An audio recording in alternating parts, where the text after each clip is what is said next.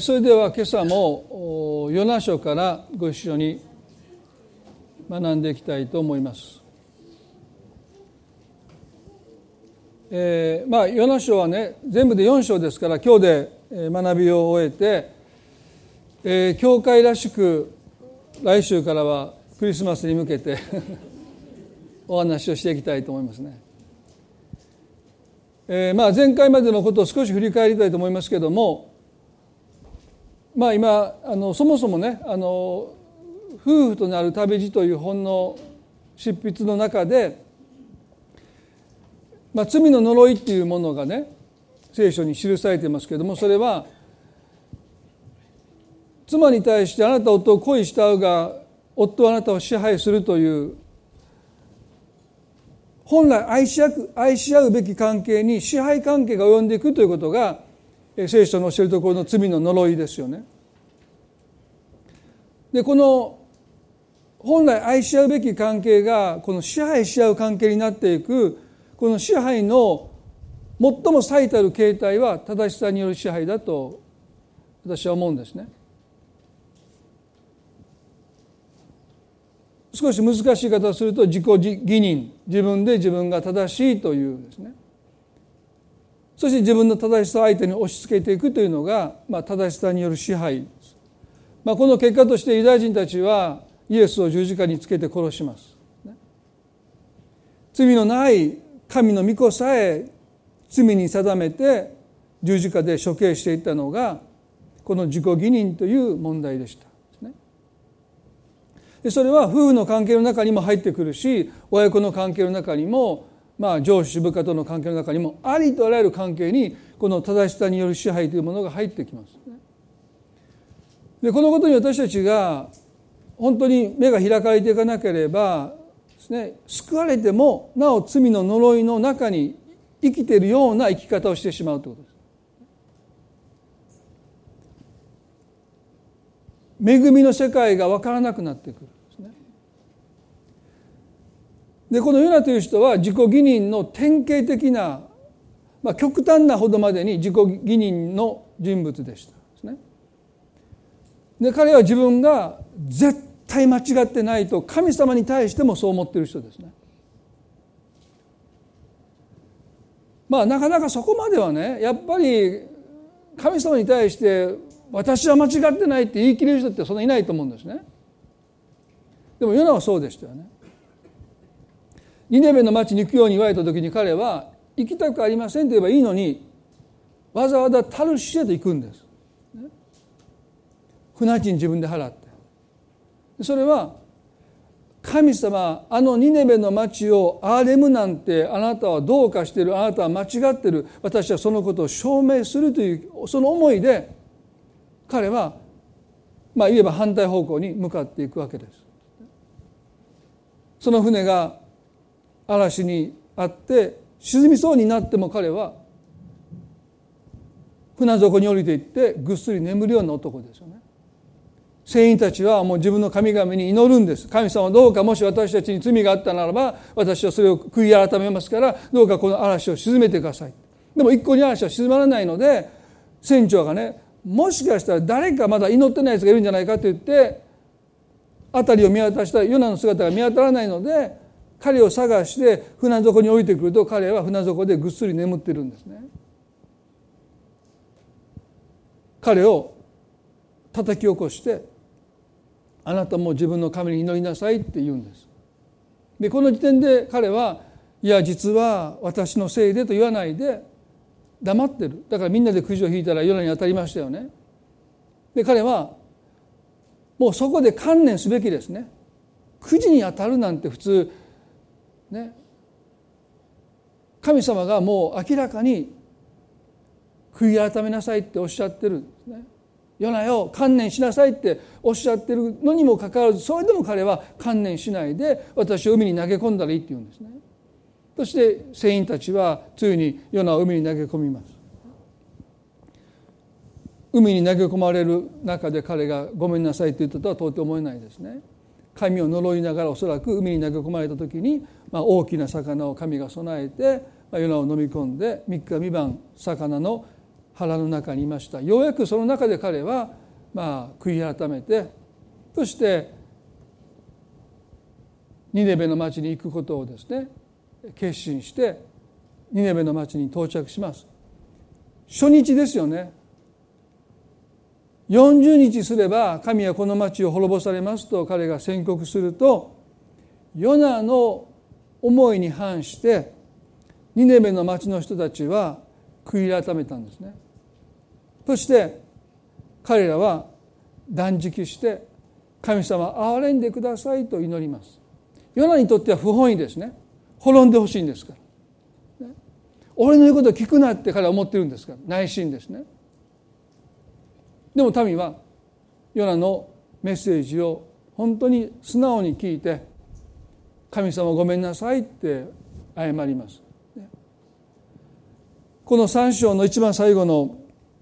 箇所から今日少しお話をスタートしたいと思いますけれどもヨナ書の4章のあごめんなさい3章の10節で神は彼らが悪の道から立ち返るために努力しているのをご覧になった。それで神は彼らに下すと言っておられた災いを思い直しそうされなかったと書いてます。自己義認に陥った人自分が正しいと譲らない人の特徴は他の人の努力を認めないっていうんですね。結果が全てです。でも私たちの神は憐れみ深い神であるということは私たちがまだ結果を出していないんだけど少なくとも努力しているのを見て考えを思い直してくださる方なんです。まああのあんまりおばあちゃんの悪口は言いたくないんですけども 私の祖母ね全然違うことを私に言ったんですね、まあ、私の子供息子息子じゃないわ。あの弟たちはそれを証言しますけどまあ怒られますよね。おばあちゃんごめんもう二度としません。身を見せるまで、ね、ほんまに悪かったと言うだけじゃダメだ。身を結びなさい。そうじゃないと許せへんって言われた。子供の頃にそんなん言われてもね謝れって言う割には身をどうやって今瞬間に そんな子供が身を実らせるんですか？でもうちの祖母はねまあもう天国で謝ればいいのでこう努力を認めてくれないんですよね。でもこの歌詞読んだら神様努力認めてんなと思いながら子供ながらすごく疑問でしたね。夜なし読んでると。神様努力認めてなんでおばあちゃん努力認めてくれんだろうって。結果出せ結果出せみたいなね。でもこの言葉に慰め慰められましたよね。神は努力を見てしてるのを見て思い直してくださった。許してくださった。まあ多分今神様に説教されてるんじゃないかなと。まあそれどうか分かりませんが、ね、でもね4章に今日見ていきたいんですけど一節でねところがこのことはヨナを非常に不愉快にさせた。ヨナは怒ったって書いてますね。何がヨナを不愉快にさせたかというと神様がニネベの町の住民たちが努力しているのを見て裁きを下すことを思い直したというこの神様のまあヨナにとっては優柔不断なんでしょうね。裁きを下すと言っておきながら結果も出していないのに思い直されたというこのことがヨナにとっては非常に不愉快です。で今日ねこの「不愉快」という言葉がここに出てきますけどもそれは彼の心にあった一つの彼の思いでしょ。で不愉快という言葉だけ見るとそれは自分の思い通りにならなかったことに対して気分を害するという意味ですよね。ですから私たちはよく不愉快になります。でもヘブル語ではこの不愉快という言葉をですね開かなくてもいいですけどヨナの1の2で神様がニネベの滅ぼすといったニネベの住民たちの罪と同じ言葉を使うんです。立ってあの大きな町ニネベに行きこれに向かって叫べ彼らの悪が私の前に登ってきたからだと彼らの悪とここに書いてますね。この悪のゆえに神はニネベの町を滅ぼすとおっしゃったこの悪と全く同じ言葉を神は用いてヨナの心の状態を述べてるんです。この不愉快という言葉は言葉は優しい言葉ですけれども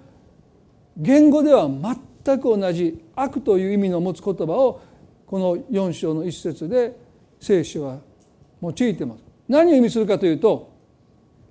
神様の目にはニネベの町の住民たちの悪とヨナの心にあるこの不愉快というこの感情が全く同じという意味です。同質なんです、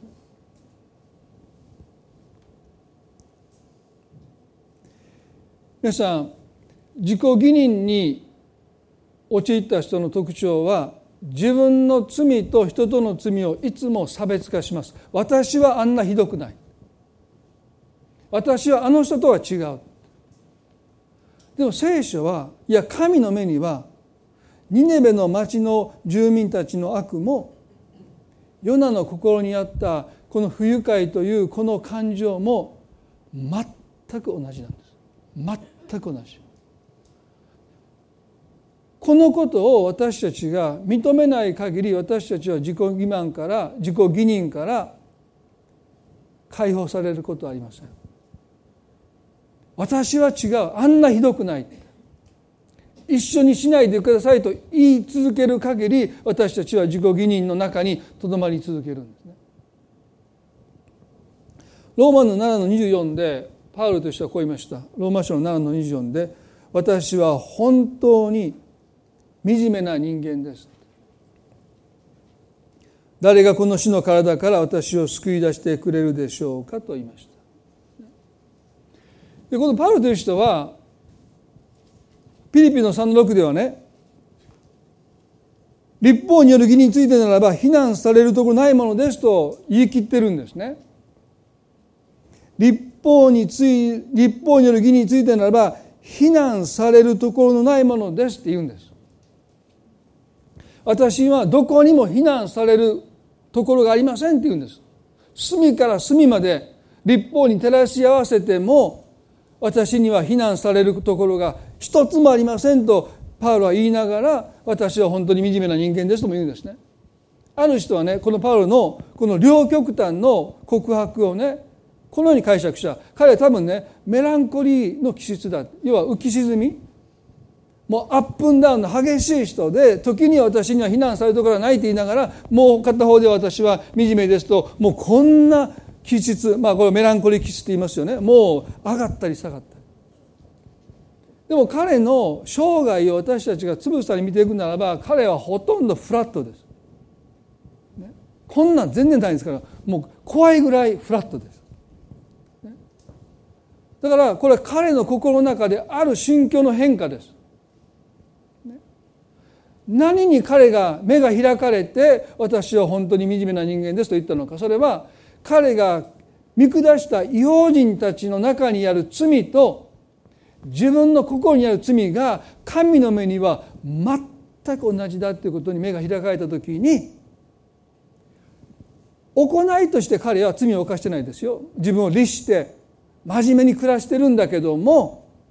イエスはこう言いました。あなたがもし心の中で人を憎むならば殺人を犯したことと同じだって。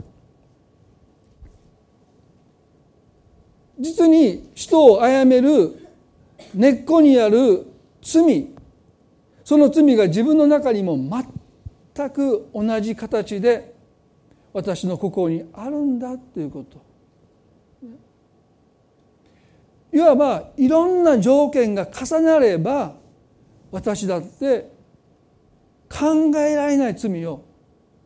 犯しうる可能性を秘めているんだっていうことに彼が目が開かれた時に彼は愕然としたんですね。あの日頃から違法人だって言ってあいつらはひどいことをするって見下していた彼らの中にある罪と自分の中にある罪は全く同質なんだ何にも変わらないということに気が付いた時に彼は愕然として私は本当に惨めな人間ですと言いました。でもこれがパウロにとって自己義認から解放される転機になりました、まあ、この本はその夫婦の旅路という、まあ、夫婦のね歩みの中でよく起こりうるお互いが自分の正しさを主張し合う、まあ、その中でね、まあ、カウンセリングをまあしてて一番よく聞くことが私は夫と違います。いや私は妻と違いますとね。一緒にしないでくださいと一緒にして怒られるんですよ。ね、でも聖書は一緒なんだって。なかなか分かってもらえないんですよ。もう大体先生は夫の方を持つって、まあ、男性ですからね。だからもう気をつけて気をつけてもう両方バランスよくしようとするんだけどでもねいつもやることは一緒にしないでください。一緒じゃありません。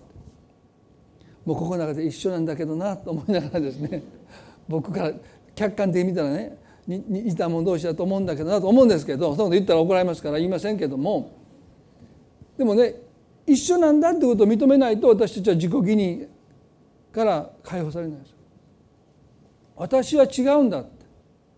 私は彼らと違うんだって、ね、まああのこの1月からアメリカで最後の集中講義をね、えー、受けるんですけどその講師の方が、えーまあ、心理学の博士を持った先生でですね、まあ、本を書いてるんですね。でその彼の本何冊かも今課題図書で読まされてるんですけど彼はね、まあ、ちょっとすごい表現で、まあ、私が言ってることを、まあ、彼も本の中で書いてるんですけど多くの人は唾液を飲み込みますよねでも一旦吐いた唾液を口に入れる人いないんですよということは自分の体の中にある時は何ら違和感がないんだけど一旦口から出た自分の唾液ですよ。唾をねもう一度口に戻す人はいないですね。自分の中にある罪は容認されるんです。でも自分の外にある罪は汚いんです。もう自分の唾液でも皆さん嫌でしょ？でもそれはもういつも飲み込んでるもんですよ自分でね。だから自分の罪は簡単に容認するのに一旦外にあるものに対して多くの人はもう汚い嫌だ。それを口に入れる人いないです多分。もうすごい抵抗がある。まあこれこの心理学者だから言い方が僕本読みだからもう本当そうだなと思いますよね。自分の罪は簡単に容認するんだけど外にある罪に対して私たちは嫌悪感を持ちます。そんなもの私は絶対持ってない。でもあなたの中にも唾液はありますよ、ね、でも罪も同じですよ。人の罪を見たら私たちは嫌悪感を覚えるんだけど全く同じものが自分の中にあるんだということにパウロが気づいた時に彼は愕然とした。このね私たちがこのね唾液を飲み込むたびごとにそんな嫌悪感を覚えてたらもう大変ですよ。もう飲み込めない。ねもう吐き出してばっかりでもうどんどんカラッカラになります皆さん。ね。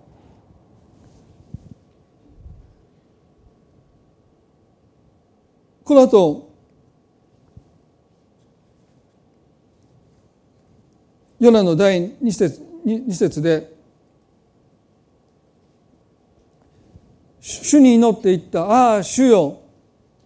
私がまだ国にいた時にこのことを申し上げたではありませんか。それは私をはじめタルシへ逃れようとしたのです。私はあなたが情け深く憐れみ深い神であり怒るのに遅く恵み豊かであり災いを思い直されることを知っていたからですと言いました。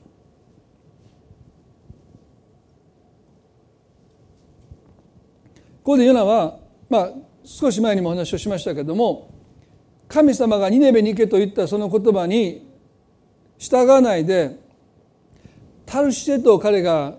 逃れていったことの非を認めたんだけどもでもその責任はあなたにありますよと言ってるんです。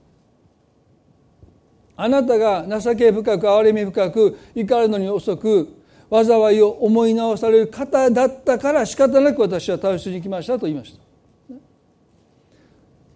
前々回でしょうかこのことも触れましたけども自己義認に陥った人の特徴は罪の非は認めるけども責任は引き受けないんです。確かに私はタルシに行きました。それは認めますけれどもそうさせたのは神様あなたですとヨナは言ってる。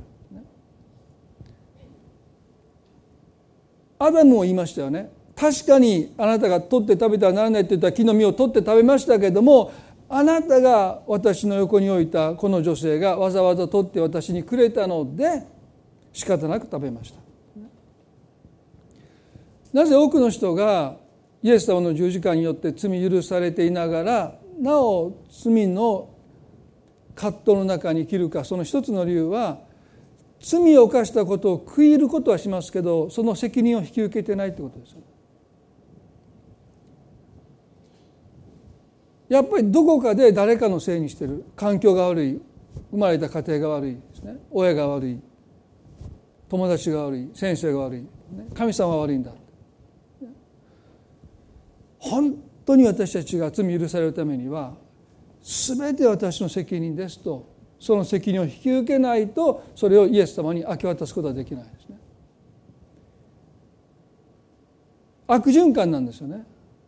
本当に罪許された人は自分の正しさを主張する必要がもうないんです。許されたから。でもね罪許されてない人はやっぱり自分が正しいことを証明し続けていこうとするんですね。ヨナの問題はタルシュに向かったことは認めたんだけどそうさせたのは神様あなたですと言ったことです。私たちどうでしょうか。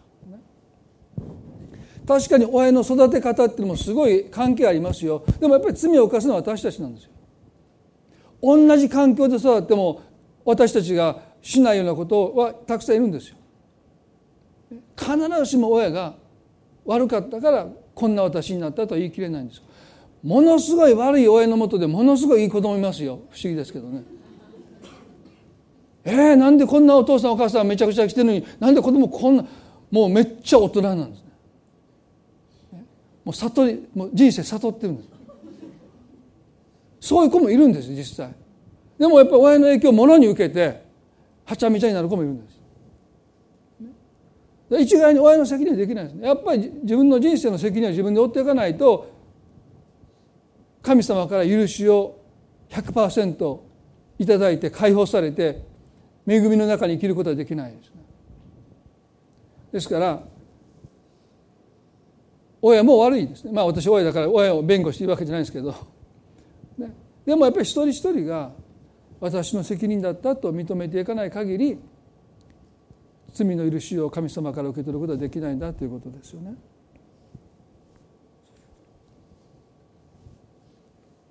そして自己義認に陥った人の一つの特徴は、ね、神様がニネベの町の人に憐れみ深かった深かったことに対して怒ってるんです。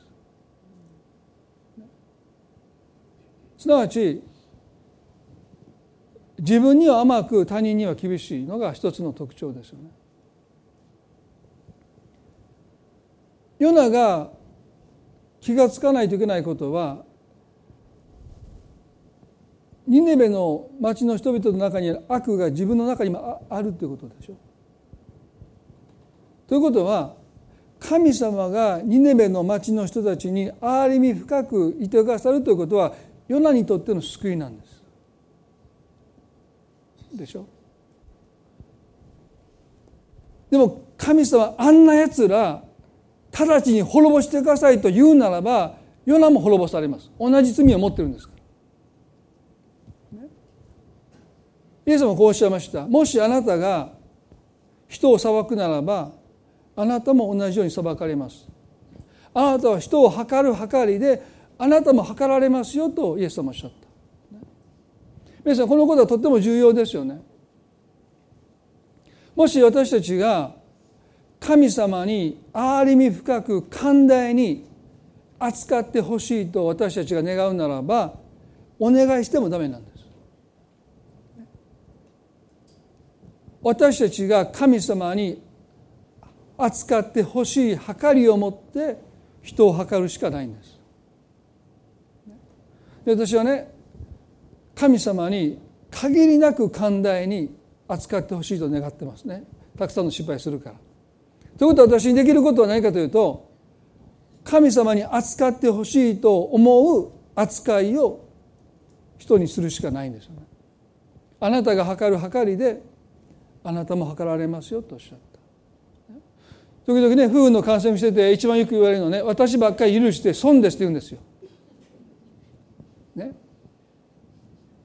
でも損じゃないんですよ。同じ測りで神様があなたを測るからです。ということはね私たちが人を許した回数と神様が私たちを許してくださる回数が下回ることは絶対ないんです。私たちの方が多く許したってことはありえないんですよ。私たちが人を許す回数よりも神様が私たちを許してくださる回数が下回ることは絶対ありませんから皆さん許しにおいて私たちが損することはないんですよ。それ絶対もう思い確信しています。だからペトロにね7度の70倍許せって言うんですから。あなたが本当に許され続けたいと思うならば私たちは許し続けていかないといけないでも多くの人はねどこかでは損損してるって思うんですね計りを厳しく厳しくしていくんです、ね、次やったら終わりやって。神様も同じことに次やったら終わりやとああもうちょっとそれは勘弁してください。次の次みたいな。こっちも次の次にしないといけないんですよ、ね、やっぱり次の次やと怖いでしょ。次の次の次ぐらいにしていかないと今度はお前同じ計りで測るよって言われたらね。次の次の次でも嫌ですよ。どうして同じこと失敗するんですからね。次の次の次の次の次のやっぱり7度の70倍。で願うんだったら私たちもこの計りを広げていかないといけない。これしかないんです。祈ってもダメなんですよ皆さん。神様どうか私を憐れんでくださいって。こっちの計りがこんなキツキツで測ってる限りその祈りは何時間祈っても聞かれない。あなたが涙を流し祈っても聞かないよ。あなたがその計りを自分が測ってほしい計りに広げていかない限り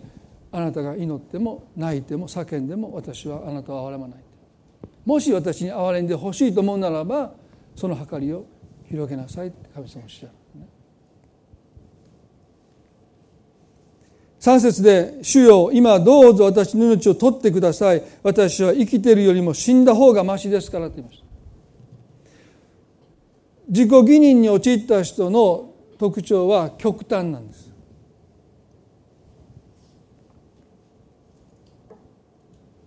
その人の人生は100か0なんです。勝つか負けるかです、ね、だからニネベの町の人たちが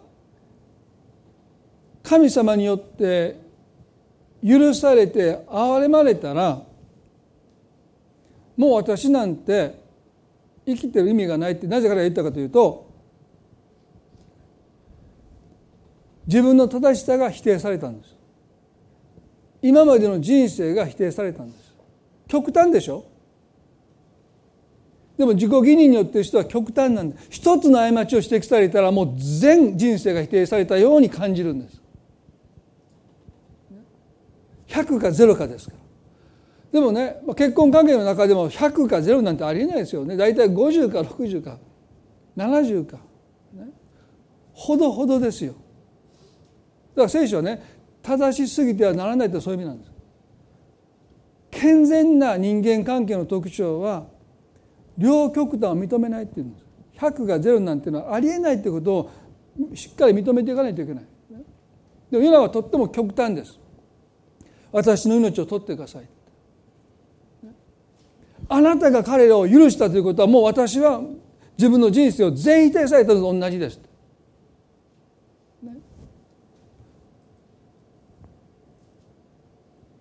極端すぎます。人があなたの過ちを指摘した時に私たちはどんな反応をするのか。今までの生き方を全否定されたと感じるならば私たちは明らかに自己義認に陥っています。素直に非を認めることができないっていうのはそういう意味ですよね。たった一言が出ないんですよ。どうしてか。全否定と感じるからです。だから一言のごめんなさいが言えないんです。言ったら負けなんです。でもそれは極端すぎますよ。一言謝っただけでどうして私たち人生が否定されるんですか、ね、で私はね牧師として非を認めたらダメだっていう教えもあるんですよ牧師がね。いつも正し正しくなければならないって。そんなこと私思わないですよ。だって子供からダメ出されてるんですから。ね。お父さん間違ってるって。うちの奥さんからもねまああの明日で25年今日が結婚25年目の最後の日なんですよ。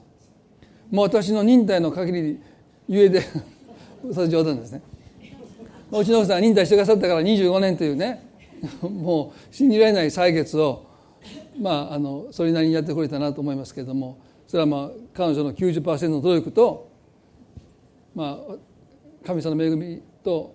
私は別に何もしてこなかったんですけどまあでもねまあ振り返ってみるとまあ何度も謝りましたよ。謝り倒してきましたよね。まあそれだけの話ですね。でも本当に人生でこんなに謝らないといけないのかなと思うほど謝りましたよ。そうでしょ皆さん結婚したら。独身の時そんな謝れないですよね。結婚してから謝ってばっかりですよね。ごめんごめん。私が悪かった私が悪かったみたいな。自己義に陥ってる間が暇がないですよね。でもヨナはね本当にそういう意味では極端ですよね。100か0か、ね、謝ろうとしない、謝ったらもう全てを失う、だから命を取ってください。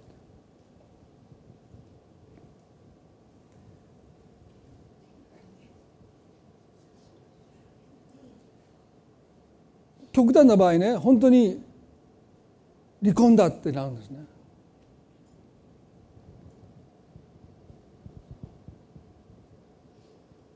たったそれだけのことでそういう言葉が口からどんどん出てくるんですね。でそれはやっぱり自己義理に陥っていく一つの印ですよね。だから言うならば昔でちゃぶ台をひっくり返すみたいなもんですね。何かあったらもうバーンね。極端なんです。ヨナにはそういう極端さがありました。主よ今どうぞ私の命を取ってください。私は生きてるよりも死んだ方がましですから。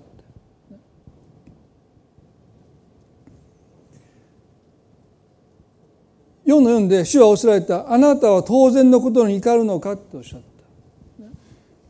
自己義理に陥った人の一つの気づきはですね自分の怒りが本当に正しいかどうかを見つめていくっていう作業が自己義理に陥った人は決定的に欠けてるんです。で神様こう言いました。あなたは当然のことのように怒るのかとおっしゃった。でも自己義理に陥ってる人は当然のように怒るんです。私が怒るのは当然だって言うんです。それが上等句ですよ。私が怒るのは当然だっていう言葉です。ということは自分の怒りが正当なのか不当なのかをその人は吟味しないんですよ当然ですから。だからもし皆さんの口から私が怒るのは当たり前だ当然だという言葉が頻繁に発せられるならば自己義理に陥っているかもしれないと疑ってみてください。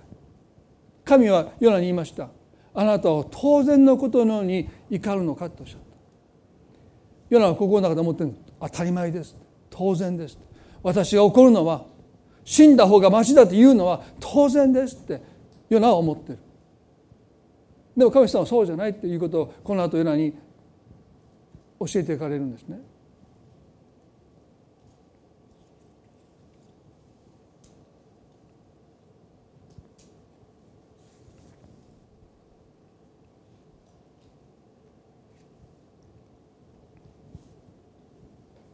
聖書の中にアダムの2人の息子が出てきますけどもお兄さんのカインと弟のアベルですよね。ある時彼らが神様に供え物を携えてやってきました。で神様はお兄さんのカインの地の産物ではなくて弟アベルの子羊のまあ、最良の子羊の遺語を見て目を留められたと書いてます。まあ、エコひいきのようにも感じますけれども神は弟アベルの供え物に目を留めましたね。でこの時にお兄さんのカインは非常に憤ったんです。そのことを不服としました。なんで神は私の供え物に目を留めないで弟アベルの供え物に目を留めるんだと彼は非常に憤ったで。それで神様がおっしゃった言葉、まあ、開かんでもいいんですけど創世記の4章の6節でねそこで主は会におせられた。なぜあなたは憤っているのかという。なぜあなたは憤っているのか。なぜ顔を伏せているのかとおっしゃった。神様が人に語られる言葉の中でおそらく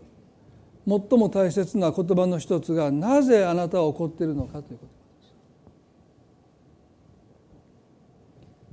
です。なぜ怒っているのか。多分神様は何度も何度も私たちに語りかけていると思います。なぜあなたは怒っているのか。なぜ当然のことのようにあなたは怒っているのか。自己義認が最も顕著な形で現れるのが怒りだからですよね。自分のことを正しいと思っている人ほど怒ります。ですから怒りっていうのは私たちの中にある自己義認を最も表面化する顕在化する一つのまあ全てじゃないですよ。全てじゃないんだけど正当な怒りもありますからね。でも怒りというのは一つの印ですよね。でも神様はそれに対してなぜ憤っているのかと会に問われてる。何だろうその怒りが正当な怒りじゃないからです。間違ってるからですね。で次にこういうんです。あなたが正しく行ったのであれば受け入れられる。ただしあなたが正しく行っていないのなら罪は戸口で待ち伏せしてあなたを恋したっている。だがあなたはそれを収めるべきであると書いてます。それを収めるべきだって。おっしゃった、多くの人は怒りに支配されます。でも神様はね収めるべきだとおっしゃった。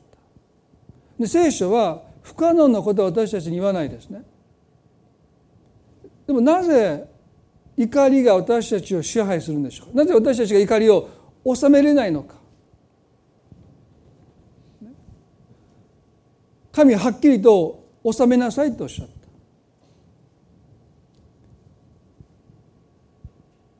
怒りの感情は神様からの賜物ですよね。だから怒ることは健全ですね。それはもう何度も何度も言いましたけども怒っても罪を犯したらならないと書いてますから怒ることと罪を犯すことは別物ですよね。ですから私たちは怒る時に怒らないといけないわけでしょ。まあ皆さんも何度も私の対処法を紹介してますけど2つ私はしましたね。一つは車の中で怒ります、ね、車の中でもう大きな声でおかしい間違ってるまあ、怒りを表現します、ね、誰も迷惑かけれませんからね。私は一つは風呂場を掃除します。これも言ってますね。もう怒りを掃除に向けます。ね。そしたらもうの汚れに対して私は思いっきりもうそれをこすります、ね、そしてもう1時間ぐらいやったらもう怒りが持続しません。しんどい、ね、もう怒ることに疲れ果てます。その前に手が疲れ果てるんですけど。そうしたらね基本的にはね風呂場はきれいですよ。でうちの奥さんハッピーですよね。で僕ももう後味悪くないから怒ったのが嘘のような顔して普通に振る舞えますよね。でも昔はやっぱりそう掃除に向かわせなかった時はやっぱり自分の怒りがいかに正しいかを妻に向けて言ってる限りそれはもう何時間経っても持続しますね。だからもう2つのことをするように決ままあいつもできるわけじゃないんですけど一つはやっぱり車の中で叫びますね。めったにないんですけど。であとは掃除ですね。皆さんもぜひしてください、ね、こんな建設的な怒り方ないですよ。もう汚れに対して怒っていいんですから。なんでことにこびりついて取れへんねやみたいな。もう腹立つなみたいなことで閉めてね浴室閉めてね。もう力の限りこすってください。ピカピカになります。でも疲れた頃に怒りもなくなるんですよ本当に。だから年末になるとうちの奥さんがなんか僕とイライラさせるっていうのは計画的なんでしょうかとか言いながら。そういう冗談ですね。年末のお掃除をさせるためになんかもうトゲになる言葉ばっかり言われてなんかもう怒って大掃除するみたいなことはねまあそれは冗談ですけどまあでもね怒りの感情という神様が与えてくださった健全なですね相手の悪を心に受け取らないという意味で怒りは跳ねつけます。大事ですよ。でもそれを相手に向けると攻撃になります。あくまでも怒りっていうのは人のした悪を私たちが受け止めないために起こるんです。うちの次男が昔言いましたね。中学でよく喧嘩してて、まあ、僕も校長に呼ばれて校長室にいた時にまあ殴ってね喧嘩したって言って帰り道に「なんで手出したんや」って「お父さん殴られそうになったら殴っていいって言ったんや」いやそれちゃうで」って。先制攻撃 殴られた後身を守るために殴るのはまだ許されるけどやばいと思って殴ったそれあんた先制攻撃やで。どっかの国がミサイル撃ってくると思ってこっちからミサイル撃ったそれ先制攻撃やで。でお父さんそんなことお父さん言ったやんやて。殴られそうになったら殴っていって。いやちゃう。それは違う。いや僕ずっとそう思ってきた、まあ、だから僕の責任なんですけどね。まあ息子の勘違いかもしれませんけども、怒るっていうことは相手のした悪を跳ねのけることが怒りの感情ですね。でもそれを相手にしちゃうとやっぱり攻撃なんですよね。ですから皆さん私たちはね正しく怒るということをね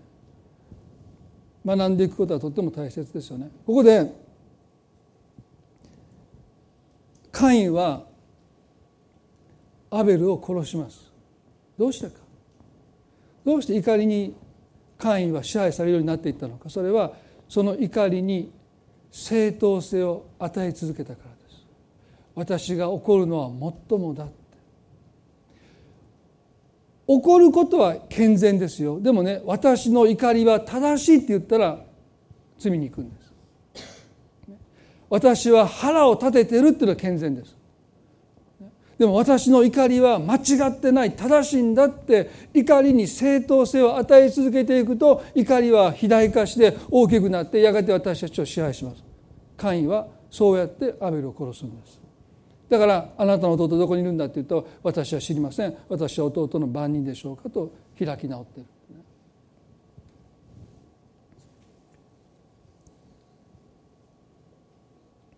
ヨナが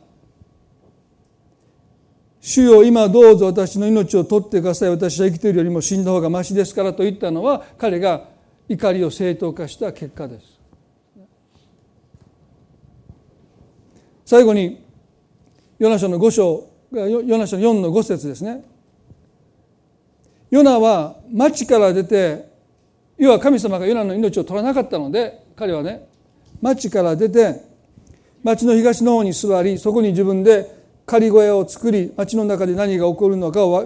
見極めようとその影の下に座っていたってヨナはすごい人ですよ皆さん。とっとと帰ればいいのに町の東に行って自分で声を立ててあいつらが失敗するのを見届けやろ見届けてやろうと言ってそこに居座るんです根性すごいですねこの人ね。最初行けて言われた時に行きたくないと言ってタルシに行った人が用が済んだんですよ。神様もう帰っていいよって言って私帰りません仮小屋建てるんですよ。この人すごいですよね。自分で建てて。であいつらがどうせまた悪いことするから神様が彼らを憐れんだことが間違ってることをこの目で確かめようあいつらはねもう喉元過ぎればもうすぐにこんなこと忘れてまた悪の道に帰っていくのをもうこの目で見てやろう。失敗するのを見てやろうって言って彼は小屋を建ててですよ。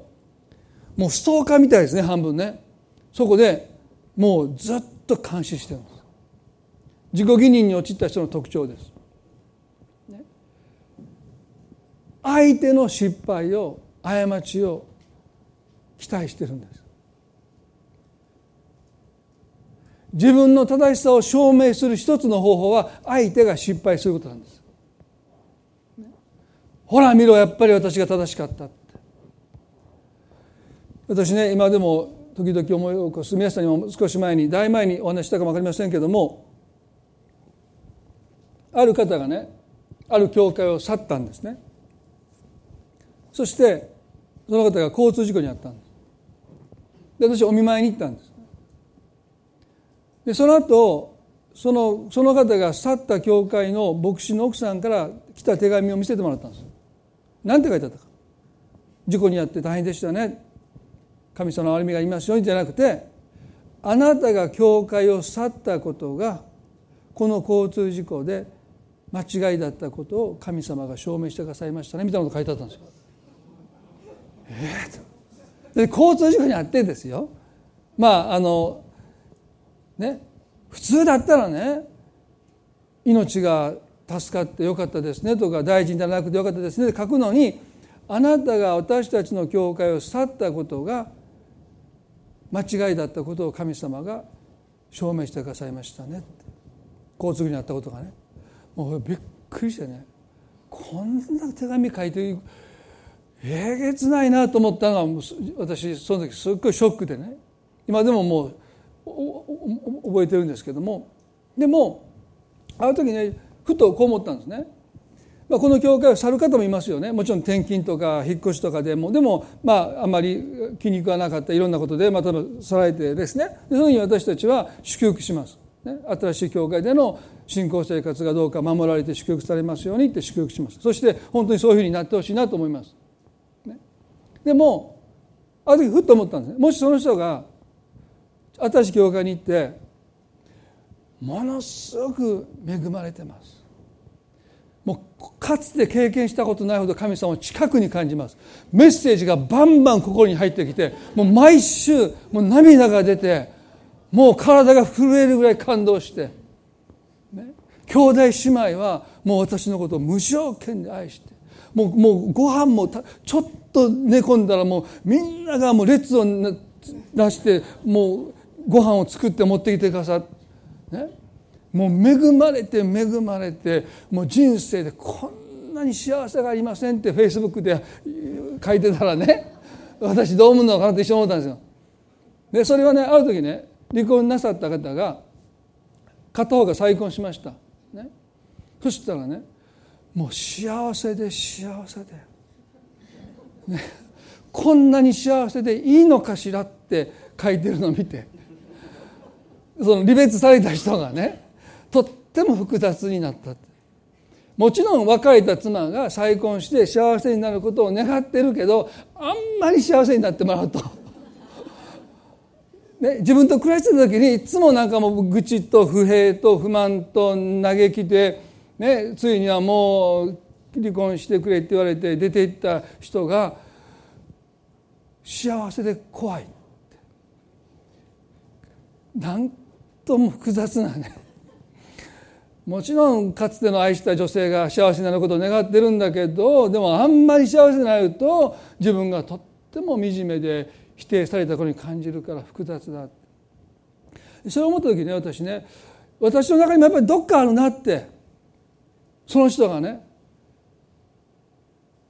ニューライフに出て私の信仰生活は辛いです。やっぱりニューライフが最高でしたみたいなこと書いてたらちょっと慰められますよね。でも恵まれて恵まれて怖いぐらいです神様がもう目と鼻の先にいてくださるのをもういつも感じてニューライいる時は神様どこにいるのかなって。いつもいつも探してたんですけどこんなに近くにいてくださったんですねみたいなことを言われたらああそうですかと、ね、それよりはねなんかもうこのニューライフが出てから私の人生は雲に包まれて光が差してきませんね。出なきゃよかったみたいなね。今からでも戻れますかって。ね。まあなんとなく慰められましたね。そうやろそうやろみたいなことね。と思う時ねあニネベの町の中にあった悪とヨナのここにあった不愉快は形は違えども本質は全く同じですね。ヨナがね仮小屋を作ってニネベの町の人が失敗するのを監視している彼の心とやっぱりね教会離れた人がいややっぱり離れたことが良くなかったってそんな経験をなさらないかななんてそんな仮小屋を作ってねその人の人生を私監視はしませんよずっとねでもやっぱりどっかに同じ質の罪が私の中にもあることを思った時ねあの手紙を送った女性の牧師の中にあったものと私の中にあるものは基本的には変わらないんだってことですね。だから神はニネベの町の人たちの悪と彼らが失敗するのを願っているヨナの心を全く等しく見られたということです。それは神の目にとっては全く同じ質の罪なんだということをねヨナ自身は全く気が付いてないこの4の6では神である主は一本の遠釜を備えそれをヨナの上に覆うように生えさせ彼の頭の上の影としヨナの不機嫌を直そうとされた。ヨナはこのこの動画も非常に喜んだと書いてます。しかし彼は翌日あ神は翌日の夜明けに一匹の虫を備えられた。虫がその遠釜を噛んだので遠釜は枯れた。太陽が昇った時神は焼けつくような東風を備えられた。太陽がヨナの頭に照りつけたので彼は衰え果て自分の死を願っていった私は生きているよりも死んだ方がましだと言いました。ヨナは仮小屋を作ったんだけどもこの中東の場所で太陽の光を遮るものがない中で非常にそれは彼を衰弱させてきましたよね。だから神様は一本の遠釜の木を生えさせたのでその木が一夜にして成長して葉を茂らせて日陰を作ったので彼はその日陰の中でまあ要は非常に回復していくですね。非常に喜んだと書いてます。でも次のに神は一匹の虫を備えたのでその虫が遠駒の木を噛んだのでその木は枯れてしまってそれだけじゃない東からの熱い熱風と太陽の日差しが直接照りつけて彼は衰え果てて最後はまた死を願ったんです。これを読む限りね神様はとっても意地悪な神様に見えますよね。木を生えさせた次の日に虫を備えてその木が枯れてしまってましてや熱い焼けるような風を送りつけてその日差しの中でヨナは衰え果てていくんです。なぜ神がこんなことなさったのか意地悪を神がなさったこのように思うことをなぜ神がしたかというとヨナよここがあなたの住みかではないということを神が彼に伝えるためにその場所を居心地の悪い場所にされた。これが神様の愛なんです。人の成功を妬み人が幸せになることを妬み人が不幸になることを願うその場所にあなたはとどまってはいけない。人生で最も惨めな場所があなたのいる場所だということをヨナに教えるために神は居心地の悪さをヨナに与えた。放っておくと彼はね仮小屋を解体して頑丈な家をそこに彼は建てるんですよ。多くの人が人が不幸になることを願う。人が成功することを妬む。その思いの中に生きています。私がこんなに幸せでないのはあいつのせいだって人のせいにして生きてる。でも神様はねそこにあなたは住みかを設けてはならないそこにとどまってはならないって。だから木を枯らせ熱風を吹かせ太陽の日照りで彼を衰弱させてまでその場所からヨナを退かせようとしたのは神様の愛です。皆さん私たちは神様が人を祝福されることを憐れまれることを喜べる人にならない限り幸せにはなれないです。でも自己義認に陥っていくと私たちは人が失敗することで自分が正しかった自分の生き方が正しいんだということをが証明されるかのように錯覚に陥って人が成功すると何か自分が否定されたように感じてしまう。そこにとどまってはならない。そこにあなたがとどまる限りあなたの人生は惨めだって。不幸だって。だから意地悪をなさるかのように世のを苦しめたのは神様の愛なんです。もしあなたが今日ねそんな中に仮声を立ててとどまろうとしているならば神はその場所を居心地の悪い場所になさるためにあなたの人生にさまざまな苦しみを許されます。その時ね神様なぜ私にこんな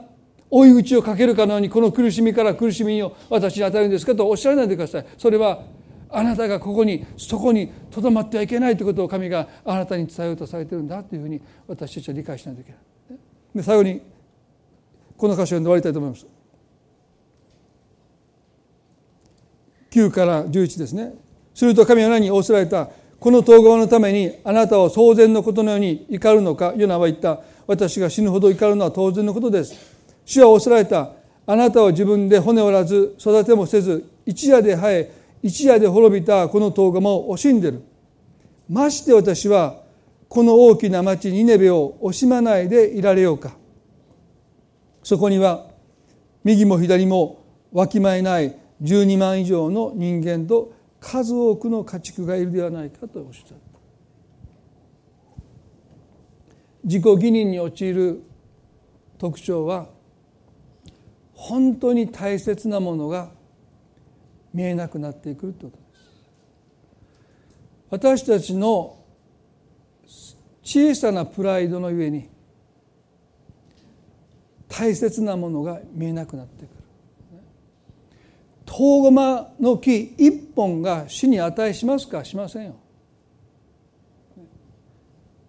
でもそれを失っただけで彼はもう命を取ってくださいって神に言ってる。12万人以上の人の命が救われたこと、ね、そのことから喜ぶべきですよ。一本のトウゴマの木を惜しむんだったら12万の人の命を惜しむべきですよ。でもね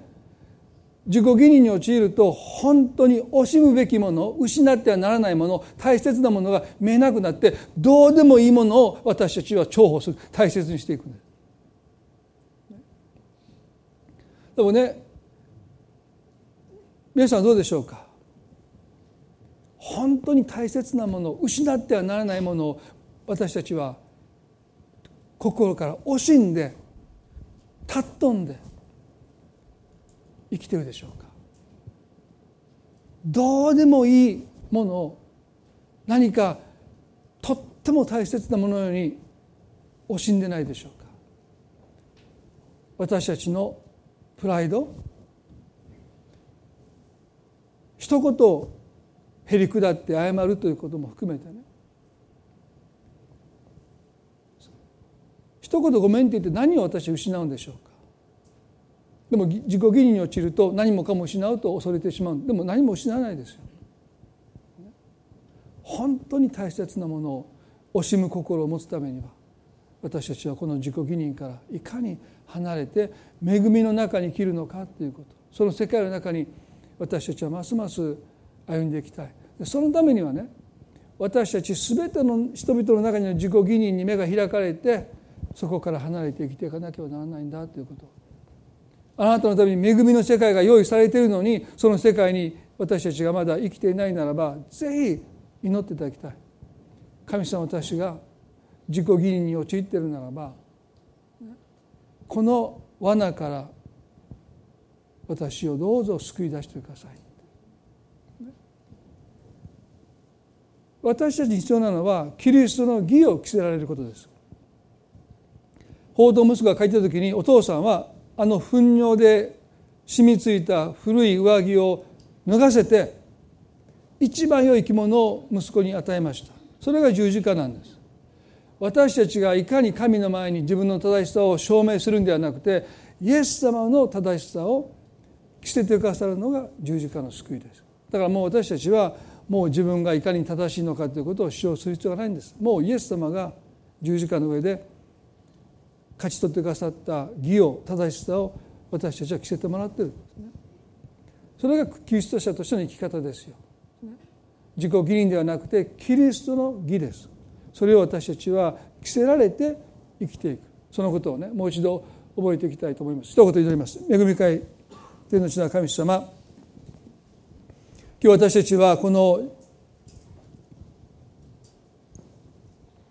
恵み神の恵みと対極にある自己義認についてヨナ書から学んできました。ヨナは自己義認に陥った典型的な人でありある意味でも極端なまでに彼は自己義認の塊のような人でした。でも彼の生涯を通して彼の怒りを通して私たちの中にも同じ自己義認があることにどうぞ目が開かれ続けていきますように。恵みに生きるためにはいかに私たちの中に自己義認があるのかそのことに気づかされていくことそこから離れていくこと怒りを正当化し続けることをやめること自分の中にも同じ罪があることをへり下って認めること人の失敗が人の不幸が私の正しさを証明することでないこと。もはや自分で自分の正しさを神に訴える必要がないこと。キリストの義を着せられていること。神様どうか一つ一つのことを通して恵みによって義とされていること。恵みによって信仰によって義とされていることその恵みの世界に生きる私たちでありますようにどうか一人一人をますます恵みの中に導いてくださるように祈ります。神様あなたが今日一人一人の心に魂に語っていてくださることを信じます。神様の恵みと祝福がどうか一人一人のように豊かにありますように感謝を持って愛する主イエスキリストの皆によってこの祈りを見舞いにお捧げいたします。うん、それでは一言お祈りしたいあごめんなさい賛美したいと思いますのでどうぞ立ち上がっていただいて。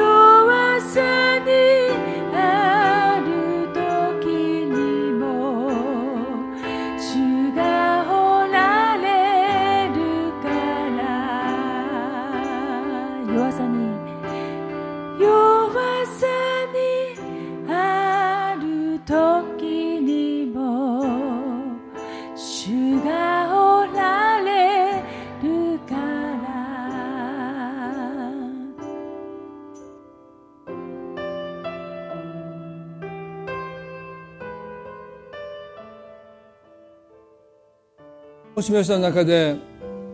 今日このヨナの生涯を通して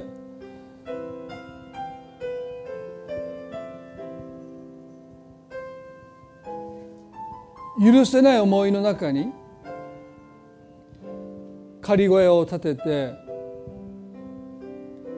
とどまっている方がおられるかもしれません。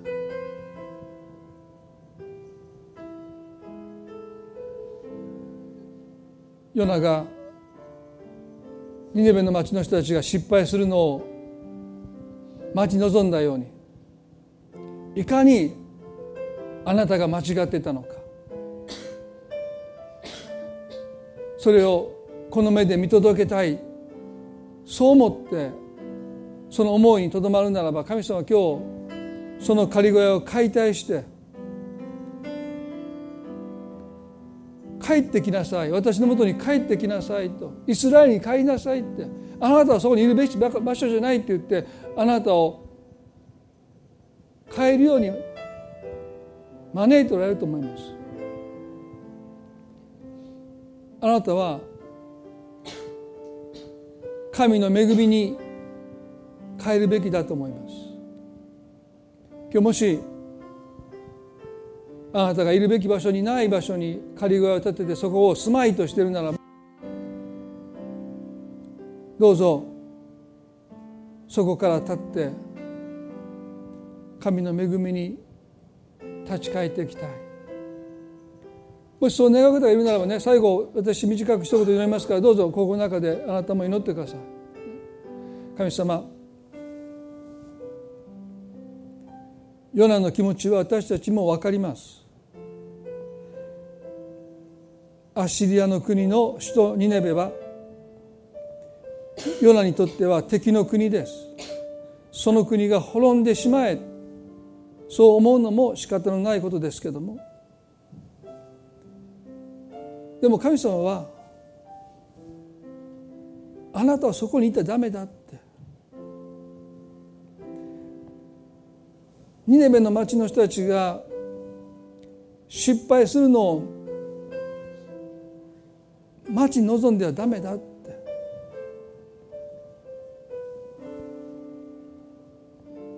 彼らが許されたからといってあなたが間違ってたわけじゃないから。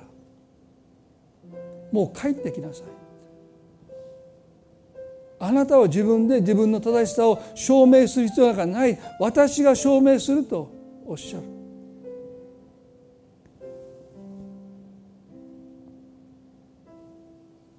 神の御子イエスが罪のないお方が十字架の上でことはあなたの罪と罪の責任を引き受けてこの方の義を正しさをあなたに与えてくださった十字架は私たちの罪とイエスの正しさの交換です。だからもうあなたは私は間違っていないということを人生で証明する必要がありません。そのことに人生を捧げてはならないと神様おっしゃいます。あなたに必要なことは神の恵みの中に生きることだけです。許されたものとして。自分と同じように他の人も許されることを願って生きることです。主が私にしてくださったことを他の人も他の人にもしてくださることを願って生きることです。神様もし今日私たちが人を許せない思いの中に仮声を立ててそこにとどまっているならばどうかそこにいることを居心地悪くしてください。もうそこを離れてあなたの恵みの中にもう一度帰ることができますように。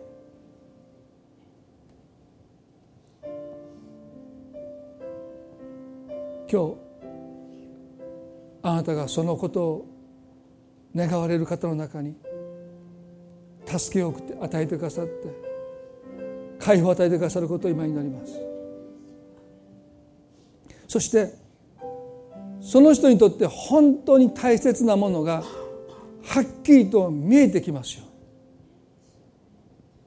神様を用意してくださっている幸せに目が開かれていきますよ。ヨナの幸せはニネベの人の不幸ではありません。それはヨナとは何の関係もないことです。主よ今日私たちはそのことをあなたに祈りとして願います。この礼拝を感謝します。愛する主イエスキリストの皆によってこの祈りを御前にお捧げいたします。それでは互いに挨拶を持って礼拝を終わっていきたいと思います。